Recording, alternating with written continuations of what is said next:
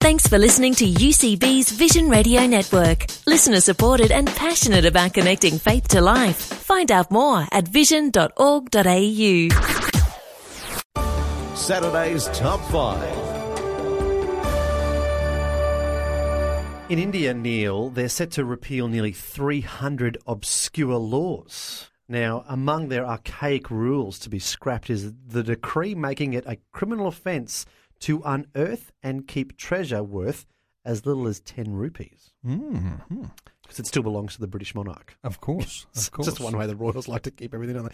Um, a law from 1838 dictating that property is an area of the formal imperial capital Calcutta can only be sold to the East India Company, which laid the foundations of the British Empire but ceased to exist more than 150 years ago. Well, Sorry. see, there's so many people in India; they've got to have so many laws. Which kind of brings us to today's top five. I thought, what better way to have a bit of a look at what bizarre laws and rules might still exist in good old Australia? 5. Number five is this it's illegal to walk on the right hand side of the footpath. Right? It's Does that true. mean it's illegal to walk on the right-hand side of the footpath, on the left-hand side of the road? It depends which way you're walking. If you ever got pulled over for such an offence, just turn around. It's no longer the right hand side. Either that, or just start moonwalking. Yeah, backwards, exactly. Back- but officer, I was moonwalking. Does that mean I was going forward or backwards? What if you live on the right hand side of the road? Is that the even side of the road? If you've got an even numbered house, well, you're in trouble. You've got to stay at home. 4. Number four, no pink hot pants on a Sunday. Like, There goes your fashion yeah. wardrobe. You're going Neil. to throw your whole wardrobe out and change it over, I don't haven't you? understand why they just kept it at pink. I think no hot pants at all should be worn on a Sunday. That's just not a good look. But Well, apparently it's okay on a Monday through Saturday. So that explains You've Steve just got- McKenna. 3. Number three is it's illegal to roam the streets wearing black clothes, felt shoes, and black shoe polish on your face. I wonder why. it's uh, a bit concerning, although only a week or two ago my son would have been arrested for that because he'd had paint all over his face. He was wearing a few things, though he didn't have the felt shoes on.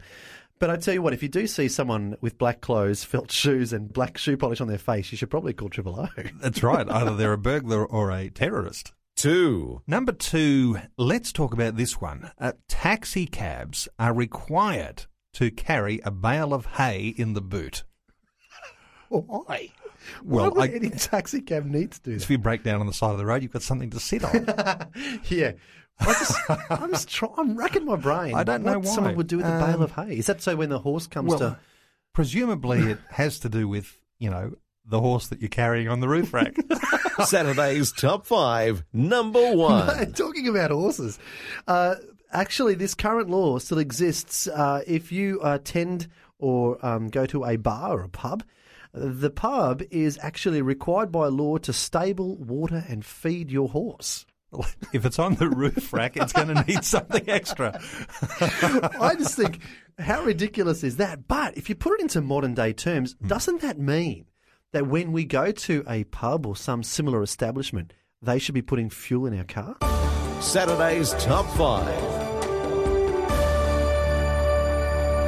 Well, as long as your horse is not wearing pink hot pants on a Sunday, you know, I'm sure it'll be able to be fed and watered. I can imagine that all of our listeners right now are getting into their car, heading to the pub so they can get free fuel.